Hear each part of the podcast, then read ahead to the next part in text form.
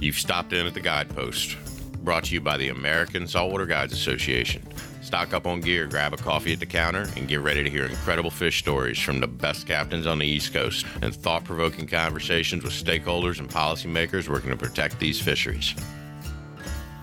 This podcast is presented by Costa Sunglasses.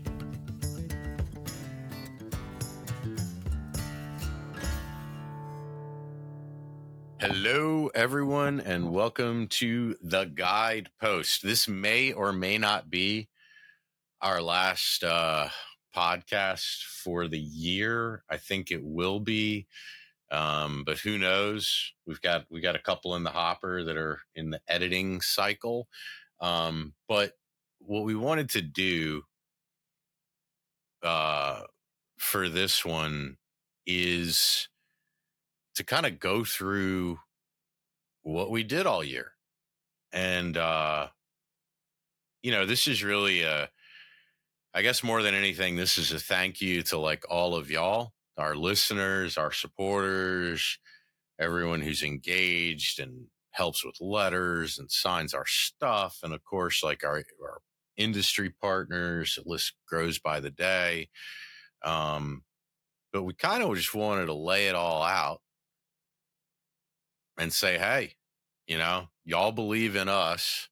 Look at what we all did together in 2023 before we shut the door and go flying 200 miles an hour sideways, skidding through the asphalt into 2024. So no no better person to have on here but our communications and brand director, Co- Captain Cody Rubner. Um, Cody, how you doing, buddy? Tell you what, it's cold, cold by Florida standards, so it's in the 60s.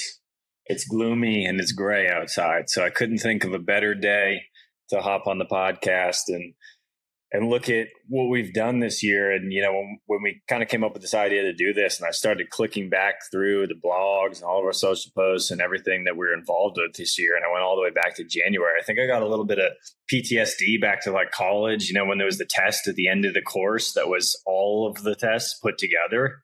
And I was like, oh my God, I don't even know, remember doing half of this stuff. Where I feel like we're always in this cycle of like, oh, okay, we got this done. Boom, great work now to the next thing and keep going and keep going. So, uh, rewarding, exciting to hop on here and kind of look back with a little bit of positivity, a little bit of pride, and also a, whole lot of gratitude, like you said, because none of this gets done.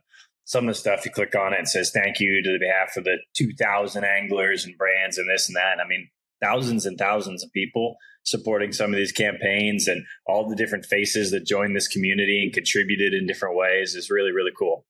Yeah, and I'll tell you, Cody, like to piggyback on that, I think one of our mutual concerns with everything that we do is just, you know, advocate fatigue. Um, and if y'all don't think that's front of mind for us, you know, there's some things that we're kind of like, uh, you know, I don't, I don't know.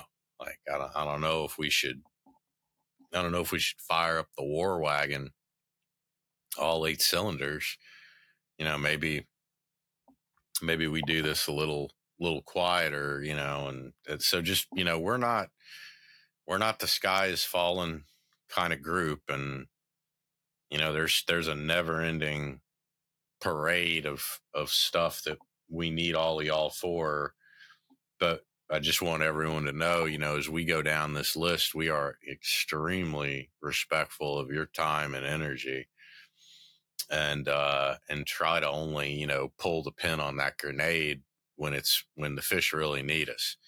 So um, so, you know we're gonna go go through this month by month, and obviously you know we don't have three hours for this podcast, so just gonna hit this stuff and kind of move on. We're probably getting a little bit of a discussion on some of the bigger stuff, but you know January uh, January started off and it was a little it was a little foreboding because Delaware was all fired up about commercial quota transfers for striped bass when the stock was clearly not in a great place and um, it was one of those like overwhelming things for our advocates there there there was basically six people in Delaware who supported this and the whole rest of the world was like are you kidding me Cody, you remember that? I mean, it was just one of those things where I'm like, man, you know, timing has a lot to do with stuff.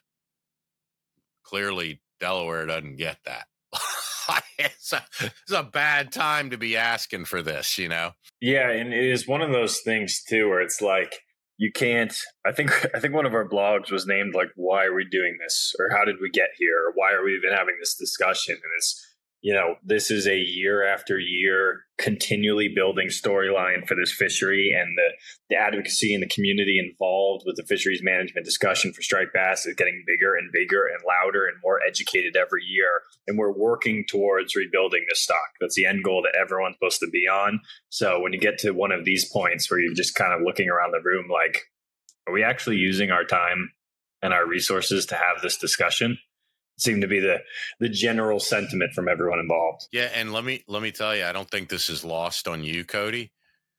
But when you hear that they don't have the resources to manage Albies, and there was like six plan development team meetings and all these all this staff time to develop an addendum to transfer commercial quotas while striped bass are collapsing because six crabbers want to make a couple extra bucks before crabbing season.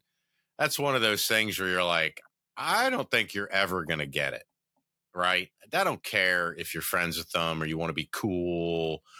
You're never going to get it. If you're if you're actually wasting staff time and then you're going to in the same breath turn around and be like, "No, we can't manage a species that, you know, probably two dozen coastal communities depend upon and uh and and has 500,000 targeted trips per year. But, you know, let's let's throw a you know a, a wrench in the spokes of everything so six people can make a couple extra bucks while the this stock is collapsing you know yeah. kind of started started out it felt like there were square tires on the wagon you know what i mean? Like clunk, clunk, like what is like what is happening you know? Yeah and also just to, you talked about it through the lens of advocacy fatigue right? And people who are trying their best to stay involved with this and it's easy to lose hope and so someone that's just trying and trying and and chipping away step by step at the marathon with their goal of of bettering this fishery and then they get into a conversation like this that's one of those places where you know on an email list where it's like unsubscribes you sent out an email that was kind of stupid and you dropped off a lot of people because you tried to sell something that that's one of those unsubscribe moments in striped bass advocacy where someone walks in the door and goes yeah after this i'm gonna i'm just gonna go you know yeah. Yeah. work on my career. it's january i'm gonna gear up for the spring run i don't have time for this so right after that bad news we got some shocking and pretty positive news and this is one of those like things that just doesn't happen in fisheries management. Yeah, proactive regulations on tog, blackfish, tautog, you know, whatever you call them, wherever you are, little toothy critters. So, you know, for for people who don't know this, you know, tog like live forever, forever. And then you're catching a tog in like the mid teens to like, you know, those giant ones you see in the 20 pound range. Those things are older than the pyramids. So, you know, Massachusetts has, God love them, man. I mean, look, eh, people going to be critical of every state agency, you know, but I'm, I'm here to tell you, like, Massachusetts is, if you're a young person in school and listening to this and you're getting a degree in fisheries biology, make some friends with some people at Mass DMF because that's a heck of a place to have a career. Um, they really they do some good stuff. They manage a ton of stuff. Um, and the fact that they did proactive, you know, slot limits to protect these giant tautog, um, man, you know, we we we gave them a pat on the back for that one. Um, I think we wrote a you know, wrote a blog about it and, and gave them a lot of attaboys, but this is exactly what we want to see in the guides association is being like, hey, you know what? Like if we got this really great tog fishery with all these giant fish and um and eh, they're ancient and we should probably protect them uh the big ones and we're going to put the slot limit in so this this fishery stays awesome and they did it boom bang bing you know and all the all the guides out there who in massachusetts i know there was a bunch of them um I think Captain Taylor was one of them. I don't want to leave anyone out. There's a few more. You know, these boys before before these regulations were put in, they were taking videos of throwing these giant tog back. They got it.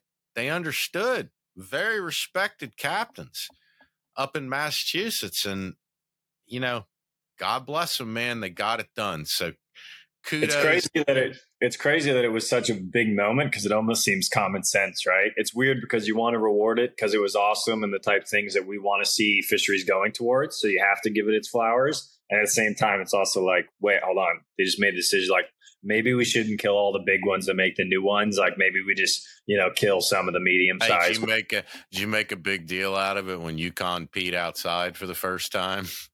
yeah, exactly. yeah, I mean that's kind of where it's at, right? Like, you know, like as a as a dog owner and dog lover, and you know, man, you got a big dog and it goes to the bathroom outside, give him a cookie, you know, because there's a lot worse than going to the, you know, so, sometimes the bar is pretty low.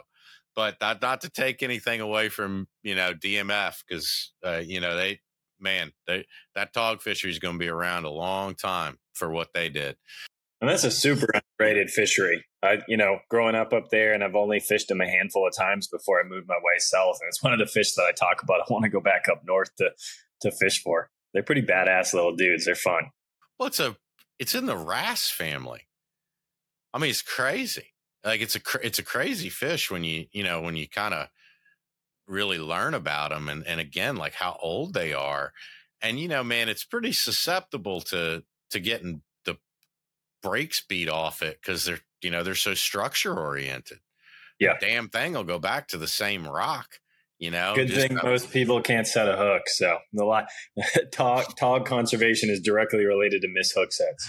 That's true. That's true. So we, you know, January we ended January on a high note too because we got our first round of genetics research back for albies and you know, while there's definitely more research that that needs to be done, what we are learning is that this is especially with the stuff that we learned later in the year, but this this is one stock. This is one connected stock, and the fish that they catch in Cape Cod and North Carolina are the same fish that you're catching in Florida. And uh, kudos to our friend, you know, Steve and at, at Cornell and the rest of his team who stepped up and helped us out a ton with that. Um, you know, you'll always you'll always be etched into the history of the effort for Albie management. Um, you know what a you know what a what a awesome fish advocate he was, and um, you know, wish, wishing you a Merry Christmas and a Happy New Year if you're listening to this, Steve. But thanks for all the work that you did for us for genetics on Albies because that was a huge brick in the wall. Um, and and Yeah, and I guess- proactive management. And one thing I'll add real quick, Tony, I'll try to do this throughout the podcast. But if anyone wants to learn more about any of the given topics, we don't have hours to go through everything. Um, you know, go by month. So you can head to saltwaterguideassociation.com, click on blog. It's all, you know, in chronological order and go by month. So January 5th is when we put up a little note from Steve. And I think there's a graph or two in there, one of the blog pieces. So I'll try to litter those throughout the uh, podcast here so people can find out a little bit more if they want to. So let's you know rolling into February. I think you know one of the highlights that that you pointed out, and I agree with you, was um, you know conservation victories around the country, and we didn't lift a finger. I mean, we I think we you know may have wrote a letter along the way, didn't publicize it.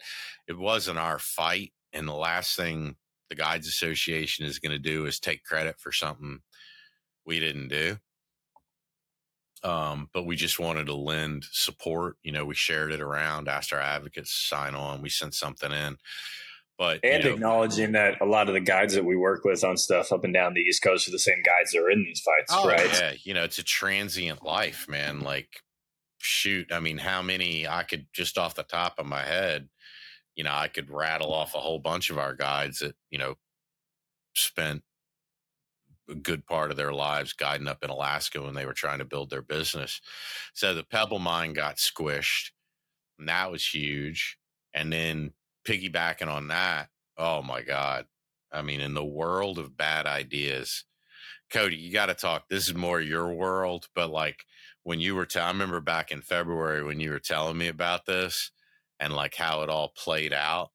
I was like, man, again, yeah. This is, this is the Del. This is the equivalent of Delaware being like, let's kill, let's kill that more stripers.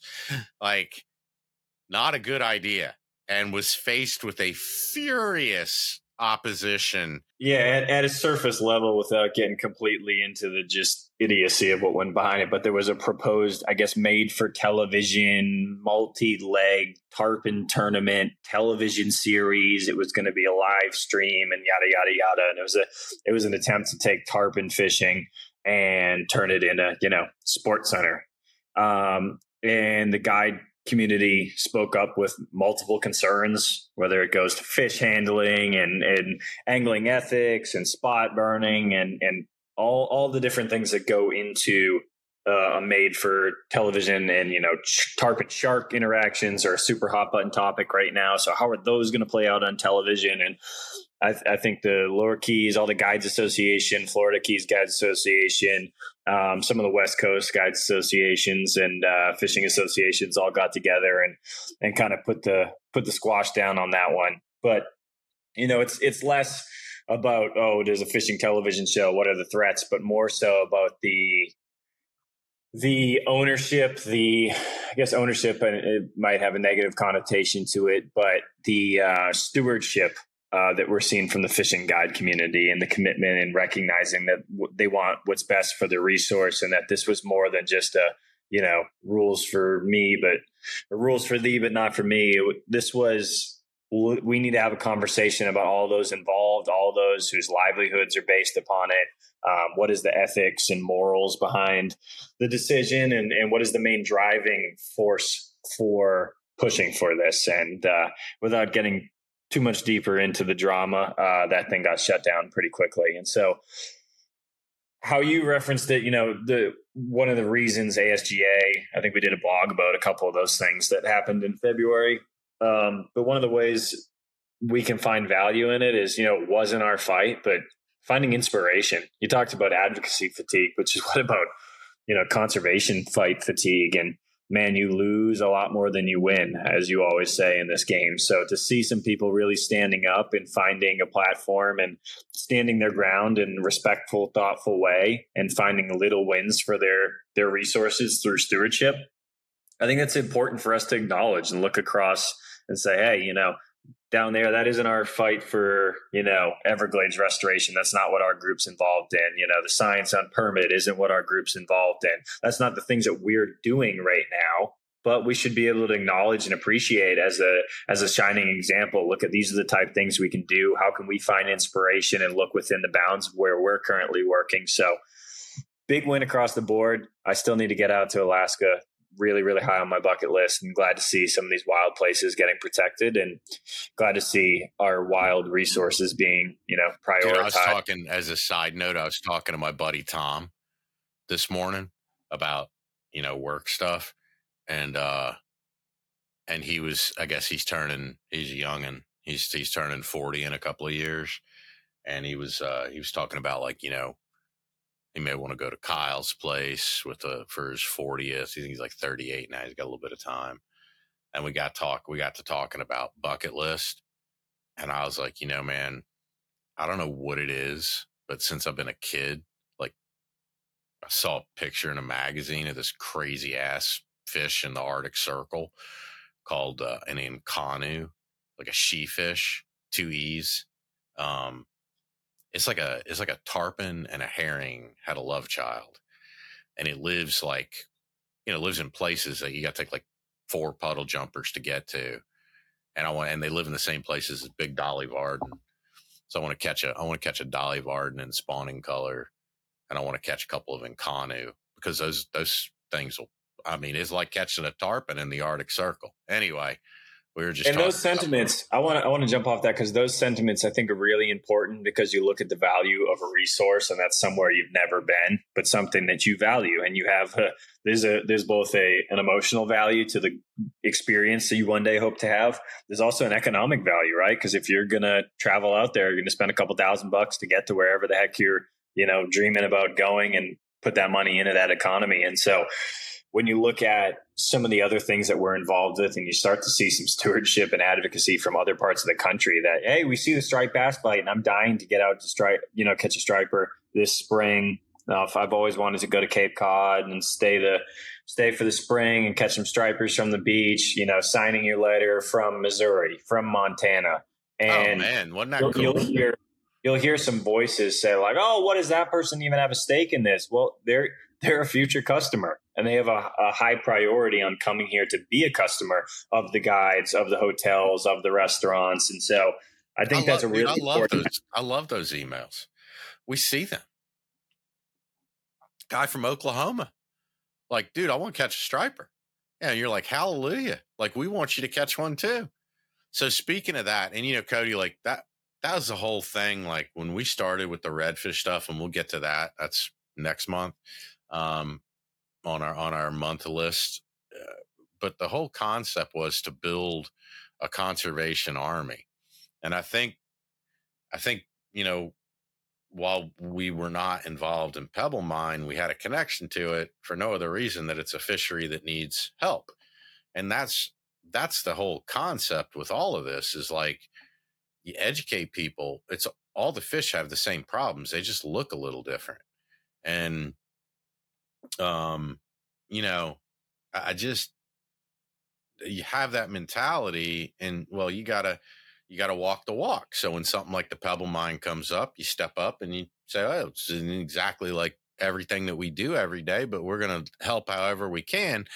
And then there was the next thing, you know, that nuclear waste, that that power plant that they're shutting down in Cape Cod, and um, and we we put that on our social, just because I mean, geez, I mean that's the that's like the nexus of the universe for our for our guides and our community, and um, I think when Ryan came to us with that, I, I'm, I'm trying to find his uh, the petition right now. So give me one second. I didn't have it open, but I think when it came to us, it had like a handful. I say a handful, a couple thousand signatures, right? It made it maybe had seven or eight thousand signatures. And not saying that ASGA is the only reason for this, obviously, but we did podcasts about it and then some other outlets. And it was really cool to see when, and I'm really appreciative that Ryan put it on our radar and said, Hey, this is what's going on because that thing went to the moon. I think it had like hundreds of thousands of signatures by the time, uh, by the time those conversations really kicked off and they started having those meetings with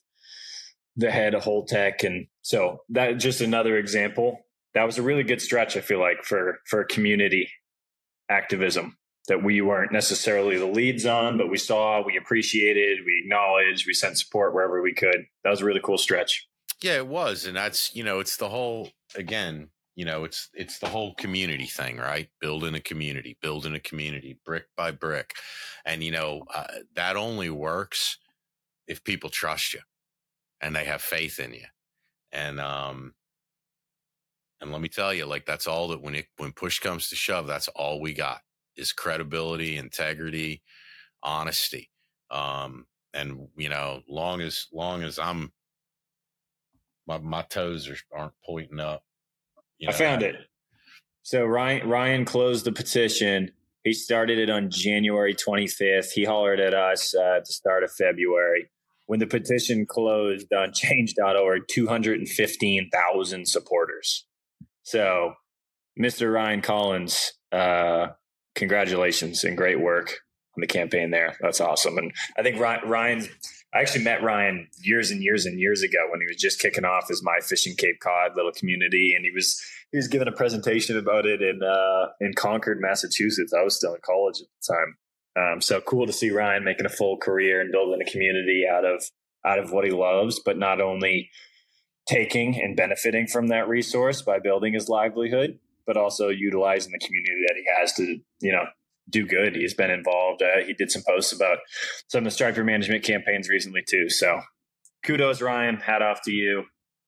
You get your gold star for February of 2023 and beyond. And then, unfortunately, clunking into the end of February, we got the preliminary numbers for harvest for 2022, which was basically like the meme where that blue dumpster's on fire and it's floating down a flooded street. Yeah, so thanks tap hats off to Jersey and New York for overfishing by like 147, 100 200%, while the rest of us just absolutely like took a karate chop to the throat. Um you know, lowest effort in the Chesapeake Bay like ever recorded. Massachusetts took a 58% reduction, 50 56% reduction in catch and release. Every state just getting clipped. And New Jersey and New York are like, hey, yo, there's those stripers out there. What, what was that? What was the one from a million years ago, Cody? Dater. Your dater's wrong. All, all of that, that whole army was just like, oh, look at all the stripers. Your numbers are wrong. That's my best New Jersey accent. I know it's not very good. Um, I do do some pretty good, some pretty good impersonations, but I, I won't. I won't. I don't know the what dater, it is, man. The dater is not showing anything good. This is definitely, regardless, the dater could be off by a lot, and the dater would still be very, very bad. to go off your uh, very nouveau meme energy, it's kind of like that little dog sitting in, with his cup of coffee, right? The whole room's on fire, and he's saying everything's fine. That's Oh, yeah. exactly that was Like Stripers. Leslie Leslie Nielsen. Nothing to see here. Move along. Everything's fine. Um, You know, this podcast has gone off the rails when we're verbally transcribing memes to people. Anyone still listening? yeah. Okay, let's get back on the rails because one of the highlights of my year was in March. And we got to go down to Louisiana and meet an entire new community who we had been talking with and, you know, talking about redfish conservation and, and teaching them about the stock assessment. And honestly met, you know, some of the finest people you ever want to meet. Uh, you know, I mean, just salt of the earth, love to fish, love to take people fishing, wear their hearts on their sleeve, care about the fishery. You know, just just a fabulous experience. The food, the culture, the camaraderie. And then we get there and it's pretty much a tropical storm. It's raining sideways. I stepped out of the hotel at four o'clock in the morning. It blew my sunglasses off of my shirt. Um, I'm sorry, my readers knocked the hat off my head. And I looked up at the street light and the palm trees were like 45 degrees. And I was like, where the hell's Jim Cantore? Like, how do you even fish in this? This, this, this is dangerous. Like, and then we got to, tr- then on top of all that, we got to fish for two days, got absolutely eaten alive by ICMs, the biggest no-see-ums. And like, you got to understand, man, I know what no-see-ums are.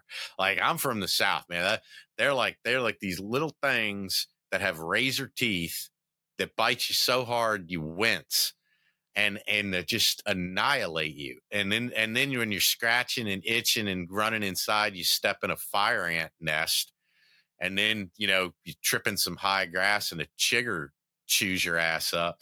Let me tell you something, man. We were swallowing them. I had one bite my eyelid. Uh, they got up into one of our guide's pants and were rav- ravaging his nether regions. he was rolling around on the boat at one moment. But god dang, if we didn't catch a couple of those SOBs, those sheepies. That's when you know Louisiana is such a badass fishery because of exactly what you described. And we left all bitten up and s- wind burnt and nasty and sweaty. And we were like, that was awesome. Let's do it Oh. again. Oh my god! I mean, look, don't even kid yourself. We thank you know our, our Bailey uh, that, that day that like we started like the there's there was a two day tournament. The first day it was like, are you kidding? And like there's just no getting out of the wind. You know, I mean, it was just it was blowing 40. And the second day we didn't start until late because it was just flat out dangerous. And it lay it did lay down a little bit in the afternoon. But that that day, full blown like tropical winds, insanity. Uh, we saw 25 sheepies and another 20 or 30. We aren't even looking for redfish, another 20 or 30 redfish. Like the boys know where the fish are. I, if it was like that in the in the bay here, I'd be like, man, I ain't going. Like, sit at home and eat some crawfish. Like, I ain't going. Um, so really, I mean, just had the time of our lives there, um, and really, you know, solidified everything with that community. Um, let's see what else happened in March. We had we commissioned a research paper on false albacore and bonito to to drop that into into like our repertoire for alby management along with the telemetry studies the dna work you know just building the case on why they should be managed and then that's also march was when we started working with mass dmf on their post release mortality study for stripers and and started really kind of fine tuning our the got one app which y'all all should download. You probably listen to a podcast about that here shortly um it's either going to be one right before this episode or right after. So yeah. if you want to learn more about got one. So um so yeah, I mean, March was all in all pretty pretty darn good. You know, we expanded to the Gulf of Mexico. We created a nonprofit, private, and state agency relationship to assist on you know some very very important scientific work that's going on with striped bass, and we you know commissioned a paper um, to you know build build on. Uh, why you know to help build on the cause of why it's alby uh, guardrail alby management is is necessary. So pretty pretty good march i would say uh cody. If we slide yeah.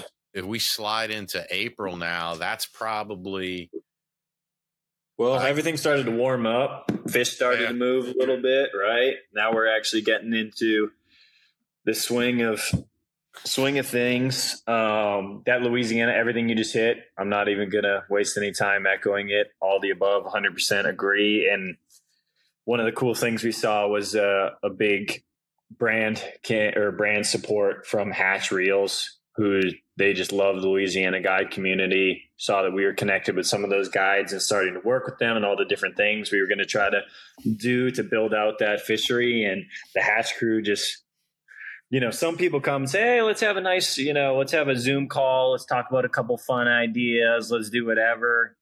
I mean, these guys were straight to the point. They were like, Hey, we got a reel in the works. We want to make it all about Louisiana. We want to see all the funds from it go directly towards research and advocacy specifically for Louisiana. They cranked out a badass reel. They sold out in like three seconds and then I think Greg Moon actually in his testimony said that they sold out in like two days and then they were like available for eBay on eBay for double the price like the next week. So oh, no, you go on eBay, you go on eBay today, they're anywhere from, you know, 2000 to 2500. They sold Crazy. for 1500 a piece. And in the first, you know, in talking with Adam uh, and Christina, the, you know, the owners, it's a family business. It's as family as family gets uh, it's brothers and sisters and wives and husbands all working together. And you know, man, like I, I I'm just uh, I, I would I would be a shitty person if I didn't say this. Like if you if you want if our listeners want to spend their conservation dollars at good places that support conservation, we got a list of people for you um, because people really support us. And as far as fly reels go, Hatch. Uh, they they sell nippers. They said their pliers are awesome. I bought a pair of their pliers. Just I bought it retail just to I want you know to support them and to show that like we everything that they make god dang dog collars now. Like you know, I think a big part of advocacy is you know making those buying decisions you know mm-hmm. jenkins tells us all the time like people just send him emails and say i could have bought this online from anyone and i bought it for you because uh, how much work you put into conserving striped bass or albies or whatever well you know i don't i don't uh, i don't know if hatch explains how much good they do um, but if you need a, anything you need a pair of nippers you need tippet you need whatever go to Hatch Outdoors and support them because let me tell you, they they are they are coming in hot on conservation, and I think they set the bar, you know, for tons of smaller brands uh, in our eyes. Um, and just thank, thank you, Adam and Adam and the rest of the team at Hatch.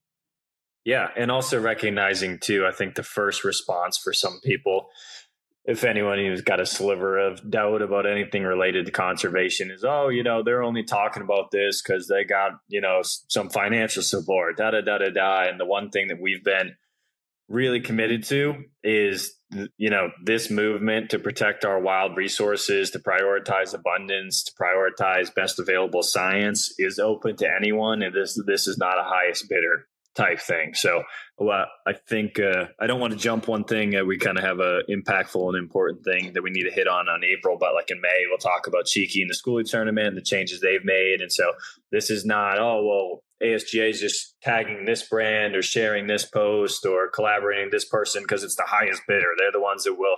We have a bunch of different brands who all operate within the same silos and they're competitors but there are, there's no discussion of oh we'll only support the addendum 2 campaign you know i'm going to use two generic people you know shirt company a right? Oh you worked with shirt company b so we're not going to do we have had almost none of, of those discussions and it's really encouraging and it shows where this whole industry is going that everyone is on the same page. It's not a well we're buying to support this thing because we want this sponsor thing we want to be on this video. You're seeing a lot of brands who should as far as business goes, they're competing with each other in product segments, but uh, a wholehearted commitment to science and conservation and fisheries management. So really, really cool. Like Tony said, shout out to Hatch and everything they did.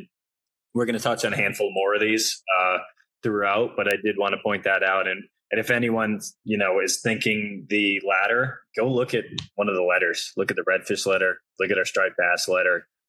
No, I mean, no, Cody, not you're you're spot on because I kind of teed that up for May for the the Cheeky tournament. But I want to just before we get to May and Cheeky supporting the hell out of us too.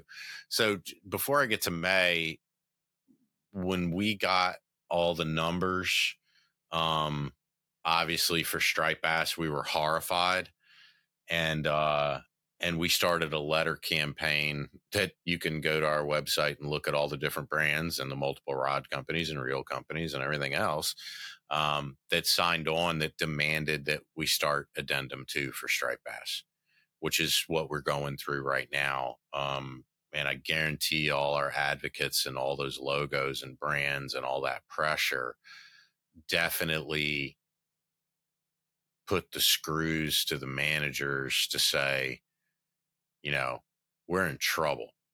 And we're in trouble and people are watching. Yeah.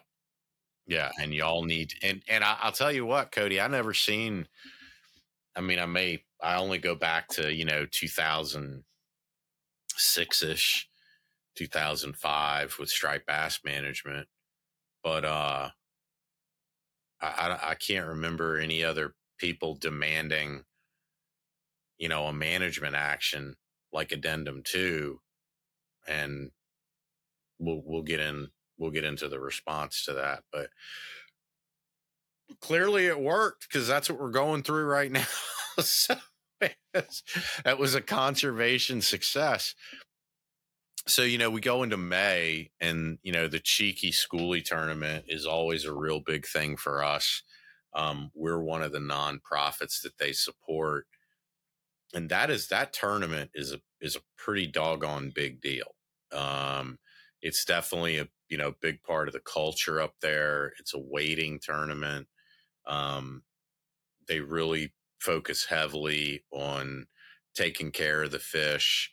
Um, you know, I guess this is the third year that they've that we've been one of the one of the groups that they support, and it's not chump change um, that they give us, and actually we were able we were able to take um, that money from Cheeky and with approval from Ted and Peter and the rest of the marketing team and employees from Cheeky, we were able to flip that and apply it to the Albie project. So it's kind of like a one-two punch. Like even though it's the Striper Schoolie tournament, you know, Cheeky's donation, 100% of that just went from one account to the other and it paid for all the good Albie work. So thanks to Ted and the rest of that team, um, and that because those those dollars were very well spent and they helped with stuff that people care about. So and before anyone says, "Well, you use Striper funds to support Albie," that doesn't mean no, no, no, no. Okay, chill.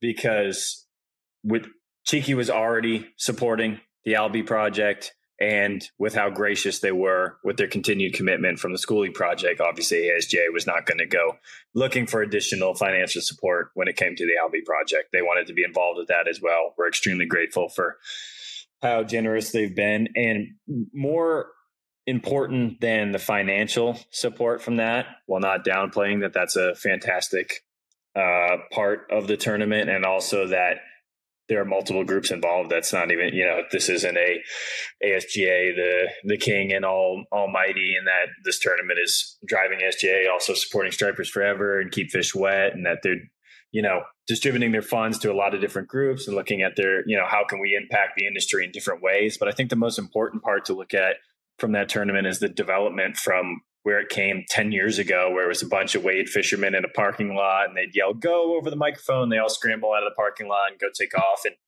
you know, I think the cheeky team would agree, but they had like some criticisms and some uh, constructive conversation throughout the years about the impact of the tournament. Hundred anglers, hundreds of anglers around fishing on one day, and looking at handling with fishing. And and it's I think it's very impressive how they've continually evolved with the tournament. Whether that's rule changes, whether it's caps on how many teams, the conversations that they have around the tournament are not like, "Whoa, this person won! They're the best striper fisherman ever." They're trying to lace in educational conversations throughout the marketing and communications of the event. And that's the thing that I appreciate the most. Want to tip my hat to Ted and Pete and Ellen and the whole crew and everyone uh, working behind the scenes on it because that's that's the most important part, right? Is tournaments have been a big part of fishing for a while. Some people love them; it's what they live for. Some people totally hate them and despise them, and there's everywhere in between. And all all of those opinions are okay. But recognizing that tournaments are a part of the culture of fishing, there'll be new ones. There have been ones that have been going on for decades,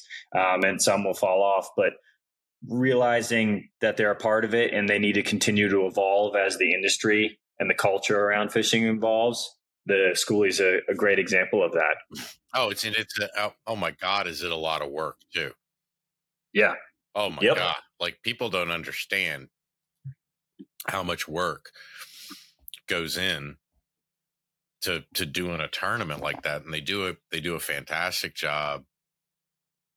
You know they uh everything everything that you said and more and and uh, if you want to participate keep an eye on it because i'm pretty sure they cap teams on it so I, I don't know if they have an email list or or how it's rolling right now but i think they have a date set for uh let me see i think i can find it really quickly I think it's May 18th of next year, and I don't know where if registration is open yet or where registration's at. But if you want to participate in that, that's a fun one.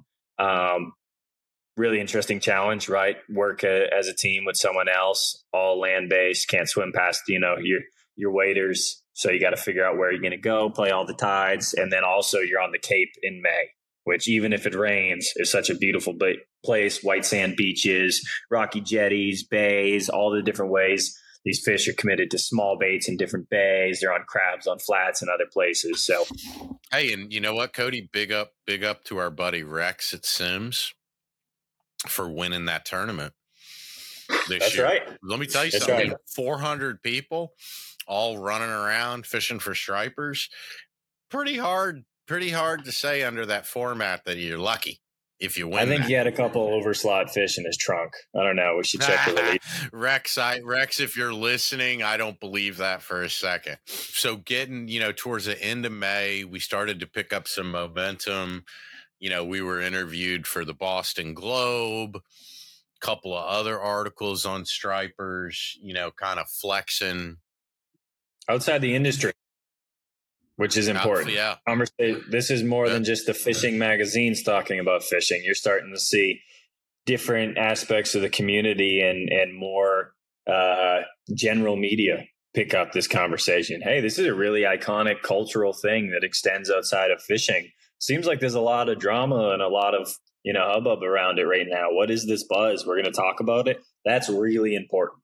And if you look at like the fight for clean water down in Florida, it started with fishing guides, but you want some power, man. You get some, you got realtors and restaurant owners and boat manufacturers and all, all the people who also benefit from the fish, from the water, from the resource. You start to get those people involved, and now you got some power when it comes to advocacy and, and management. So I think that was the main detail I wanted to hit on there is like this was more than, and I'm not downplaying that fly fishing mags and all these different things, uh, you know, outlets and media outlets and F3T and all these different in industry outlets. They're still important, but really cool to see general media picking up the story.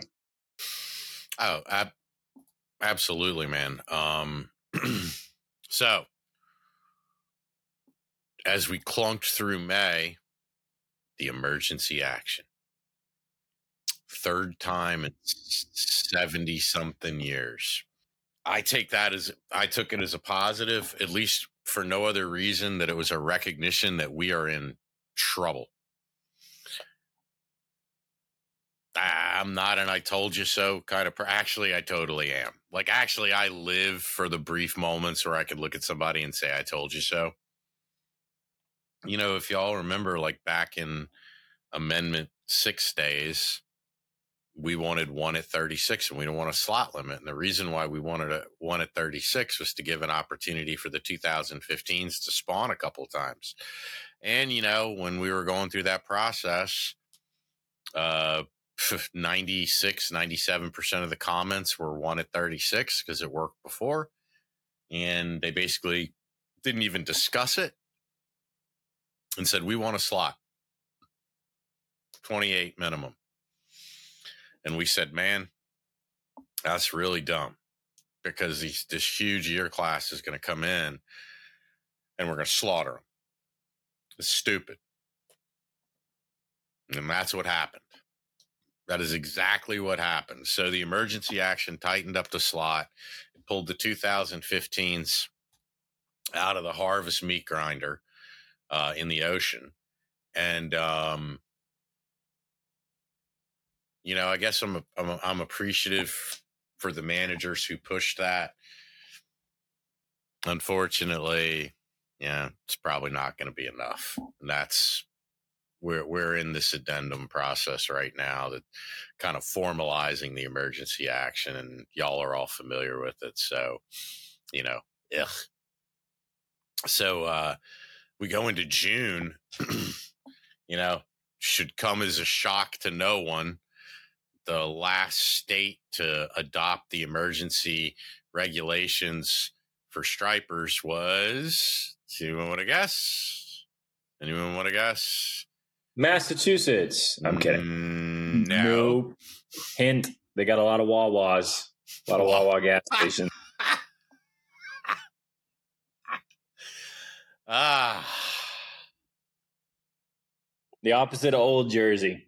New Jersey. We should probably put Yeah. in a disclaimer that we have a bunch of anglers and guides and good people, shop owners, and everyone from New Jersey who actively 100%. communicate about stuff. So Hundred percent, and we love, and we love all of them. And if you, if you can't take a joke, this probably ain't the podcast for you. So, anyway, if you can't take a joke, you're probably not 50 minutes into this podcast anyway. So Ah, you can take my disclaimer out. So, um, yeah, I mean, look, they deserve that a little bit because that that state commission of theirs basically spent two hours talking about how to cheat the government and how to go out of non-compliance and when the best time to go out of non-compliance is so they could clobber them in the fall. It was And blah, blah. scary. Oh, There was some scary conversation. I mean, there were like there were there were some comments that went off the rails uh, that that kind of stuck me along the lines of like, what if we all just went out of non-compliance and we all refused whether we got stopped or whatever? Basically, there was like a legitimately fostered discussion about fishing anarchy for maybe an hour and a half. It is really concerning. Yeah. Agreed. Agreed on all uh on all points. So in July, uh, I would say probably the most shocking titanic win that I've seen in I don't know how long. And that was at the Louisiana Commission. The it it seemed like it seemed like that the die was cast for redfish and they're looking at a 35 year rebuilding timeline. Our guys came in, hit it as hard as they could hit it. And that state commission, God love them, listened to them.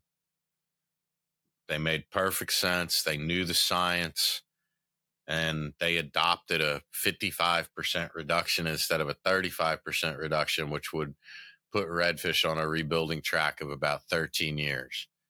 And I couldn't believe it when it happened. I I I felt like I had been transported uh, to Alice in Wonderland with the Mad Hatter. Um, I, I, I, you know, you're so used to everything kind of going sideways or the wrong way, and just boom out of nowhere. I mean, they won, and it was a it was an enormous deal, and couldn't be more proud of all the effort that they put into that. But that's that's always, I think it was July seventh and that's that's one of those days that'll always be burned into my mind because it'll it should show everyone that you can win. Um, yeah, don't they always say like uh, for people trying to lose weight and get back in the gym, sometimes the toughest part is just showing up, right? So sometimes I tell people you literally can't get yourself to get a gym membership going for the first day or two. Just drive to the gym and park in the parking lot and then leave. But just to start that rhythm and and you know to just crack crack open the bottle and get things going and start to build the rhythm of making progress. And that first time is always the hardest time. It's always always requires the most force to build that momentum. It's a lot easier for us to engage and activate a striped bass community that's going on a, a decade of growing involvement and activism. For those guys down there, it's been one way for a long time. So getting that first rock off the cliff was really, really impressive. And I, I only see we're going to hit a couple other things about how that played out later in the year, but I'm sure you agree with me. I only see bright things for that community in the future, especially because they're above it, right? They're not at a resource that's at rock bottom right now. They should be in front of this. And that's not to say that there should be any sort of downplay about the need for the changes that they're pushing for, but they're finally, they can be the Massachusetts TOG blog that we talked about. Hey, we're not at rock bottom yet, but we're going to make changes so we never get to rock bottom. So we're never at a point where a fishery is dead weak and has six years and five years of no spawning coming yeah. down the track. Never, don't be us. That was man. How many times did we say that to them, Cody? Like you know, when you're talking to them and and just like man, listen, you don't want to be us you don't y'all you know y'all still have this incredible fishery and people come from all over the world to fish it. It's just this magical place. It's worth fighting for. It's worth fighting for. And boy did they listen. So another another cool thing in july we got our acoustic updates. Another another round of acoustic updates. And for albies and they're all connected just proved the genetic stuff, proved the spaghetti tagging stuff. Everything's lining up. Same fish you catch in Martha's Vineyard, 40% of them pinged off North Carolina, and then a whole pile of them pinged all the way down to the Keys. Doesn't get any better than that. Because um, you know what? When you do science, you never really know how it's going to turn out. And this turned out pretty darn good so July, July was a pretty encouraging month for conservation. And we get into August. I mean, Cody, talk about talk about Logan Torino, I guess. That was that was just one of those like feel good, are you kidding me? What the heck is going on kind of deals. That was a cool moment. You know, we have started to lay the groundwork at this point. Uh in the timeline that we're going through here. We've started to lay the groundwork about stock connectivity from these fish that are getting fished and have this cult following off of the New England coast down to North Carolina and then down to the Treasure Coast of Florida, where uh, I live and operate my business, and we fish for them. And guides before me have fished for them for years and years and years. During the summer, blue water, albies are like double the size, and we got to figure out what's going on there. But we get all the big albies, so aptly named bonito down here, and uh, Dino Torino, who's out of Jupiter, uh, contributing to the Albie project, the traditional spaghetti tagging, and uh, his grandson loved going out with his grandson to tag them. And his grandson made a little video for social media saying, We're tagging Albies. And he puts a tag in, launches a little speedster back, thing kicks off like F you, and you know, like a bullet out of a barrel of a gun takes off from the boat. And he put that on social he put that on social media and uh, it went viral and had millions and millions of views. And so cool for obviously that has we know how the internet works, and so there's probably like twenty thousand of those million people were random people in like Malaysia and India and China and wherever else you know around the country you have no clue what's going on with the Albie project, but there were a bunch of people that uh, were you know outside or one one degree connected to fishing in the outdoors who saw that for the first time. There were some questions asking about what's going on with the project. So it was just a cool feel good moment. See a young man participating in science, participating in the outdoors.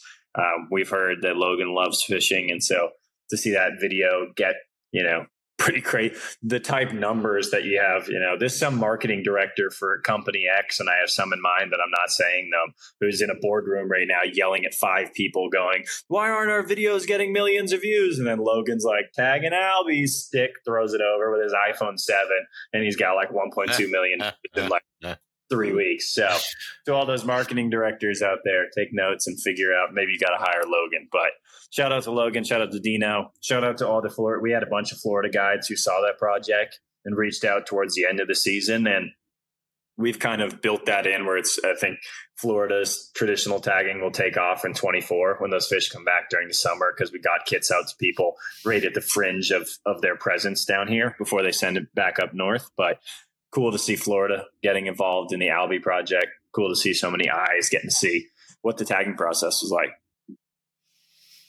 Yeah, and then you know, um, getting back to let's go from young, feel good, you know, kids doing something cool, participating. Let's get back to uh, science and management bullshit for 100, Tony. Um, board delays addendum two for public comment, delays the implementation deadline and then gave uh, Mike Luisi uh, a clear shot to lie and say that the commercial sector couldn't take reductions. Uh, I'm 2024, but hey, well, why should they take reductions in 2024 since they haven't taken a reduction since 2014? Um, or I'm sorry, before 2014. So that was a little disappointing. Kind of, you know, you see the uh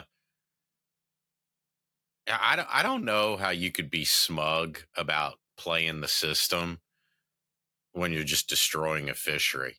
But I don't have to I don't have to live like that. I don't live like that so I don't have to look myself in the mirror and uh and process that, but Mike does. Um you know, just so smug to gain the system delay things and then have the audacity to say that this will be yet another year that the commercial sector in Chesapeake Bay can have a 3 million pound quota and kill 80% of the fish after five years of completely failed spawns. Because that makes sense. And then tell all the catch and release fishermen that they can't fish for months and months and months. And that makes sense. All the while, while the commercial fishermen are catching them with nets and hook and line and I don't know. I think they I think they may have banned dynamite and cyanide uh, in the bay a few years ago. So yeah, just various amalgamation of nets and hooks and things like that. But God forbid if you catch and release a fish in the Chesapeake Bay. So um, Cody, I have this down for August. Was it an August thing? I thought it was a September thing. Uh, like second week in September, the Oxbow Brewing multi-species tournament. You're correct. It was a September thing, right? I wrote that down. Yes. So th- huge thanks to Tim at Oxbow Brewing and Yeti, who uh, who's one of the big sponsors there, um, for deciding to support us um, with that tournament. Really cool tournament. If you're up in Maine or you ever wanted to go to Maine, um, beautiful time of year to go. Couple of different species, you know, all couple, natives.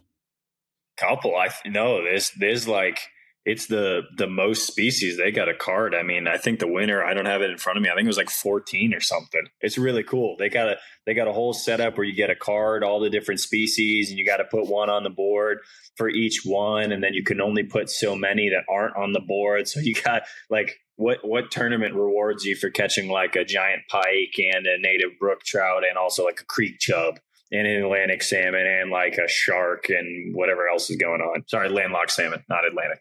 Um, really, really cool tournament setup and just really, really great. You know, if if anyone who's listening knows Tim from Oxbow, the vibes from the event are Tim in a nutshell, and that is the most positive way uh, to put it. It was really cool, laid back, uh, really positive vibes. Bunch of different people win. The prizes were just like insane that he had like I don't know if he like robbed a hundred tackle stores on the way of developing that event or something, but he had all these amazing prizes and artists and cool people set up and food and lots of good. That dude knows how to make a beer, right? So. Uh, really cool event and one that we're really appreciative they choose to support us and also one that we definitely highly recommend. I know people that drove from other states hours and hours to participate in it. It's one of those cool, different ones that challenges you to participate in a fishery in a very unique way. It's not just about, ooh, you know, I put line out, I catch big fish. Very diverse and different way to look at and appreciate fisheries. Yeah, Tim, Tim's cool is the other side of the pillow. That that money also went directly to the Albie project. Um, so you know, if you we ever get these daggum things managed and make sure to make sure to stop by Tim's places in Maine, um, the Oxbow Brewing places, and buy a beer and tip your cap to Tim because he's just one of the many people uh, who believes in our mission and shows up, does these crazy awesome things to support us. Uh, and and we turn it around and try to do some crazy awesome things to support the resource. So it's just it's just kind of perfect, perfect match. Um, so then in September, a really fun thing that was really awesome for me was deploying all the tags for year two for Albies, which when you start dealing with the weather on Cape Cod, guide schedules, getting sponsors and everything out on the boats, and making sure that the albies are there and then having to deploy 100 tags it's pretty fun let me tell you like you were the team soccer mom who had like 100 different kids had to go all the different practices and you had to make I had sure a juice box explode on me at some yeah. point. yeah you're driving around timmy's oranges in my hair like what yep. the fuck what is happening like you know i just remember like because you never really know where these little buggers are going to show up. And we got to tag them in a very specific area because, like, that's where the beeper, you know, the receiver array is. It's not like yep. it's not like you're like, oh, okay, well, the wind's blowing north, so you know, just fish on this lee and you're fine. Like, uh, uh-uh, uh nope. Oh, the fish are the fish are two miles that way. Uh, uh-uh. uh fish got to be here. You got to fish here. You got to catch them here. And that's credit to the guides too. I mean, think about if you're a fisherman or a guide and, and you knew, okay, all the fish are over here around the corner of this island. And I told you, nope, you can't go past that island, right? We said, this is your area, make do with what you got. And they have the pressure of putting, you know, these tags that are expensive and we only have so many days to get them out. So shout out to all the guides who ran those trips because as a young guide myself, I'm always working my tail off to make sure that people catch what they're after and have the experiences they're after. And I could not imagine if I could see fish just upon the, you know upon the horizon and was told, "Nope, don't you dare go past that rock." So shout out to all those guys. Those are some bad dudes who know how to catch some fish. Oh yeah, man. And I mean, holy jeez, like it's eh, by the time it was over with, like middle of October, I was pretty done with it. I was like, I, t- I think, uh, you know, the guy, shout out to Ed Kim at New England Aquarium because he was like, all right, man, you know, it's like, it's like the ninth, you know, bottom of the ninth inning. Water's getting cold. It's like first, second week in October. It's just any any moment, God's gonna flip that switch and they are gonna be gone like the wind. And uh and I think we had three tags left, three or four. So I called Jamie, our board member, and was like, just just go, man. Just get get them out don't care, you know, whatever. And, you know, just like the champ Jamie is, uh, he found the fish in the last little bit. They were able to pop the tags in them and, and we were able to button it up, put a bow on it, wipe our hands clean, walk away. Hallelujah. Um, but it's man, it is it is just not as easy as as you think it is until you sit down and you try to do it and you figure out what a what a mess you got yourself into. Um, so while we were doing that, we finished up and quantified our economic impact survey for redfish in Louisiana, which showed that you know our guides probably average between 450 450,000 and $500,000 in total expenditures per guide per fishing year. Um, and you know louisiana I, I, love it just love the place more than words can describe but you know they are they are kind of on bad times you know the oil industry was really a bellwether for louisiana that is not what it was for them um, you know they got a couple other things that are kind of going on with the economy there and and you know redfish are just this massive engine you know, the outdoors, duck hunting, fishing, huge engine that's kind of keeping those southern reaches of those parishes open for business, breathing life into them. And we were able to use that that expenditure survey to really put a fine point on it. That science really went a long way. And then, you know, we had a to, to round out September, we just had a huge push with stripers and mass DMF um, with the Got One app. Um, and that that brings us we're almost done with this cody let's power through october november and december we're already on an hour with this thing so october comes around and we had our final push for redfish comments submitted our letter to the state. Thousands of anglers, small business. Yeah, so over 2,000 yeah. anglers, I think, brands, guides, business owners, um, and a pretty historic meeting to push that 55% reduction, which uh, was a significant, significant cut on that rebuilding timeline. Um, and historic like we talked about a total shift from traditional culture and the view of the fishery and that was sent to the oversight committee. So at this point in the timeline this is going to the state legislature and we're going holy crap man these these guys really have some momentum and they're doing something down there. Uh, that, i think that was on october 2nd or 3rd this at the start of the month. Yeah. And on the other side of florida on the east coast um, getting away from the Gulf and looking over at the East Coast, Chesapeake Bay members come back. We don't have to go too deep into the negativity there, other than say things are not looking good. Historic that we've gone this long without a good spawn. We get those results back on the 12th. And then on the 18th, draft addendum two is finally approved for public comment. So we know that the battlefield for addendum two is set that that's going to play out over the holidays at the most convenient time possible for p- people to participate in something that's an extracurricular curricular that they get no reward from. So, shout out to that timeline, um, and you can kind of blame that on the delay in the middle of the year. And then October rounded out with the Tightline Slam, right? Taylor's event. That was oh, at the yeah, end of just absolutely fantastic event. I had the pleasure of judging that they caught some, you know, giant gator blues, some real nice stripers, really top notch, well run event. Um, For all the listeners, that's how Tony hedges his bets now. He doesn't participate in the tournament; he becomes the judge, and he just Correct. anoints like, "Yeah, that's a big one. Yeah, I would have caught it, but that's a big one."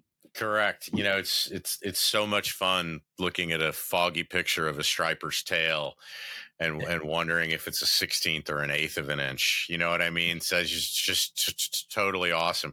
And understanding that like people actually care if they win and you know, ultimately your decision is gonna either make somebody happy or not happy. It's it's a lot of fun. It's no, no pressure at all. Um so then like you know that takes us right into november and we flew down in mass to louisiana to testify at the state legislature and suffice it to say that decision was made before our plane's wheels touched the ground um, some other groups were not terribly interested in redfish conservation they don't think that the recreational community has much of an impact on fish stocks. If you don't believe me, go to their website, read about speckled trout. They say so themselves. Um, it's a little disappointing, you know, but when you when you listen to this podcast and you listen to everything you know that was accomplished this year, that was really the first loss on redfish, and all it did, all it did was kick things back to that commission and reset it. Yep. It d- didn't lose, just took a little step backwards.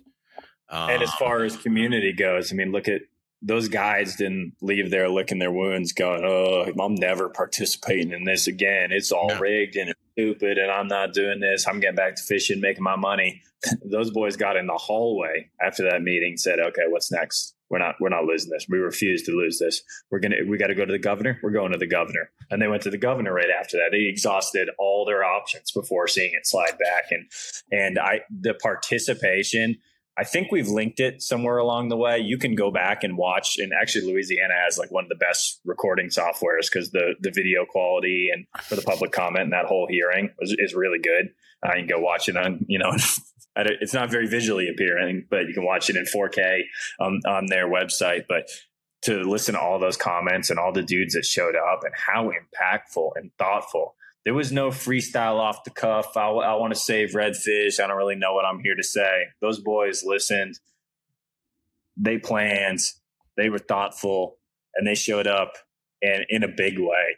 And it was interesting because we saw some of the people who are of the more traditional mindset almost make that a challenge. When that was all going up, oh yeah, easy for you to talk about this from your couch. Well, bitch, we showed up, not on the couch anymore, and we're here to change some things. And guess what? Things are changing. So should have left this on the couch. Hey, should have lest, left on the lest we forget that these are the descendants of the people who lined up at the Battle of New Orleans and massacred the world's best army uh, a few miles south of New Orleans. You know, crawled out of crawled out of the swamps and killed all the British dead. And the British never really messed with Louisiana or New Orleans again. Uh, these are their relatives. So, um, you know, these guys got a fight in them. There ain't no quit. We're still dealing with this today. Um, on top of that, We saw people from around the country Oh, too. yeah. I mean, people that were watching it calling, going, "This is my skill set. This is my background. This is what we do." We had, you know, Ben Meadows who did that uh, economic valuation of the charter fishing in Louisiana. There's a whole blog specifically about that. He made a little Meredith, video. Meredith McCord drove three hours from across the state. Gave gave He was the first testimony too. That's a tough spot. good testimony. I mean, you want to talk Yep. about somebody who's who's good at giving testimony? Shoot. Thank you, She Meredith, for showing up. We appreciate that. we we had people this is you know this is my connection. This is my background. This is where i'm from. This is who i know. How can i help? How can i help? How can i help? And so i think when we saw all of that and we showed you know the guides on the front lines this is what people from around the country they're seeing you and they're here. I think they saw they saw their ownership and their role and oh we're not quitting. So you know to jump into that slides forward to december this all goes back through the whole process. We have other stuff uh, that documents all the details about it, but we have a new NOI developed, and things largely didn't change. There's a slight reduction in the total reduction. So to clarify that, it goes from about 55% to 43, 44%. I don't have in front of me around there. Um, still three fish limit, still protecting bulls. Slot expands a tiny bit.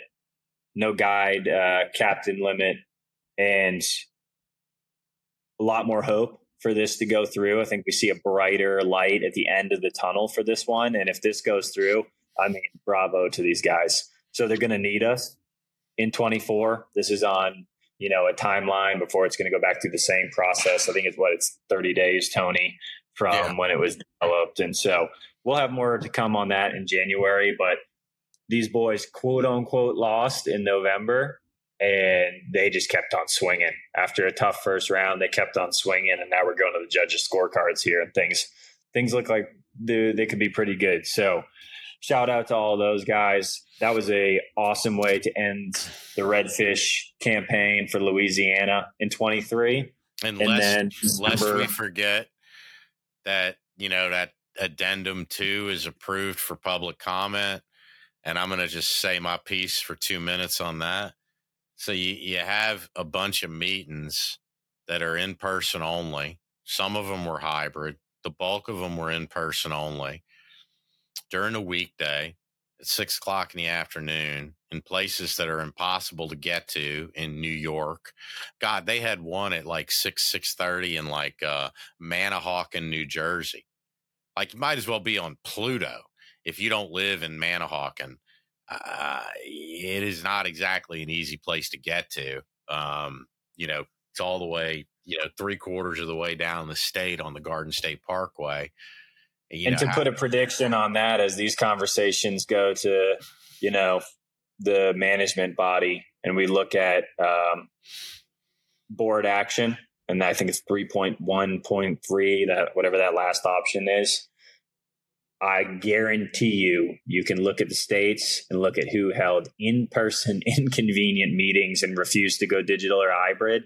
And those same states are going to say, What, Tony? Well, we need to hear the public's voice before there's any action, yada, yada, yada. So, hypocrisy coming down the pipeline. Yeah. I mean, you know, to be fair, you know, like I'll give an example like Maine had a hybrid meeting there were three people in the room. One of those individuals was from Canada, who I think was somebody's girlfriend, if I'm not mistaken. Um, yeah. there were 30 people online to give testimony. People don't realize how big Maine is, and also not the most convenient driving conditions in late December, no. right before the after work. No, and I'm trying to think. I think I think the first one to you know we beat we always enjoy beating up on Jersey, but to be fair, the first meet in Jersey, I mentioned Manahawkin New Jersey. The first meet in Jersey had was a hybrid meeting, I believe, or virtual. Um, but I mean, like you know, Virginia. I'll use Virginia as an example. Jesus, you, have it in Virginia Beach. I mean, I know that's where VMRC is headquartered, but have you ever looked at a map of the state? Like, what if, so like if somebody who fishes the, the Potomac, a little bit south of Potomac, Virginia side, and they live in Northern Virginia, you think they're going to drive three hours at six o'clock in the evening for an in person meeting? Like, ah, it doesn't sound too fair to me. You know? That's not it's not uh, super inclusive and looking for feedback. So i mean I, the reason why i want to just kind of put a point on that is like i think that in this day and age with technology there is not one good reason. If the goal here is to get as much feedback as possible i cannot think of one good reason to not have these meetings to be hybrid because there are just going to be people who do not have the time to sit in traffic for hours.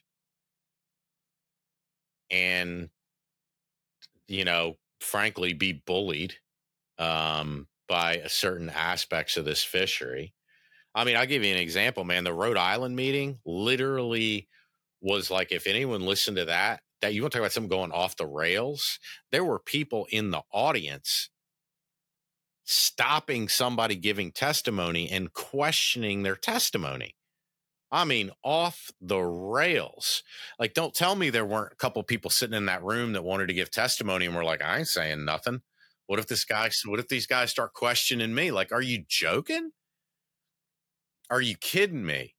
Like, sorry, man. Uh, somebody better come up with a real goddamn good excuse for these things not to be virtual because we're going to start calling people out because there's going to be a lot more stuff going on in 2024 with stripers. And, uh, and it begs it begs the question too. You know, is there a different weight or value? Is participating in this participating? Is a person a person and a voice and a voice and a comment is a comment? Is there more weight to being in person? Is there more weight to you know uh, a digital participation versus a written comment? And when you start to look at it, if a voice is a voice and the goal is to hear people's voices, then echoing everything you just said, right? But if in person discussion is the main goal here, then you also have to communicate that, right? And there's going to be a very significant, drastic change in, in how participation looks here. So, right now, a voice is a voice. And if that's the case, the fact that we're not using digital is ridiculous. And some of them were, I didn't listen to all of them. I tuned into as many as I could have. I know you listen to, I think you listen to all of them. And, uh, there were a couple of them that were just like a fever dream. It's just like, what is going like, like the the person proctoring. Yeah, it's like, is, this, hey, is this a Tylenol buzz, or am I actually am I actually hearing this right? Like, what's going yeah. on? Yeah, it's like the, the, person proctoring. It's like, anyways, and they're like, no, you stay out of this. Hey, Timmy over there, I got a question. Oh, I got you. a question like, for you. Right the Rhode Island Peter Griffin. Hey, I got a question for you. Like, Jesus, Mary and Joseph, what is wrong with you people? God, did your mom teach you any manners? Jeez, you know, apparently your mom never chased you around the house with a wooden spoon in one hand and a shoe in the other. Um, God, heaven. Well, I'll tell you what.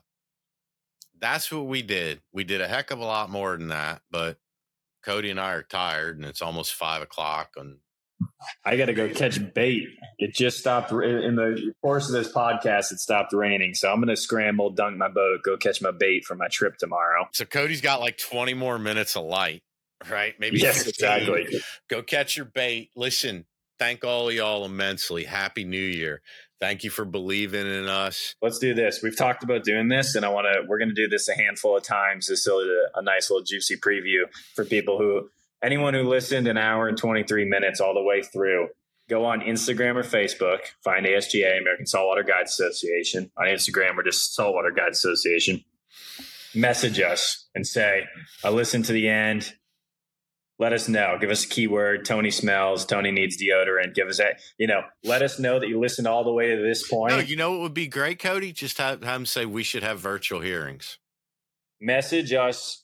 We should, we should have, have, virtual, virtual hearings. That's the safe word for this. And if you made it this far, we got a couple pairs of uh, great sponsor Costa. items. We got pairs of Costa sunglasses. I think we have like a Patagonia fly rod case. We got a couple cool things set aside. Yeah, we got a like a backpack or two, a dry bag, like just send us. We should have virtual hearings. We'll pick a couple people. It's obviously not going to go through before the new year, and uh, we'll send some goodies out to all y'all that that really participate in this.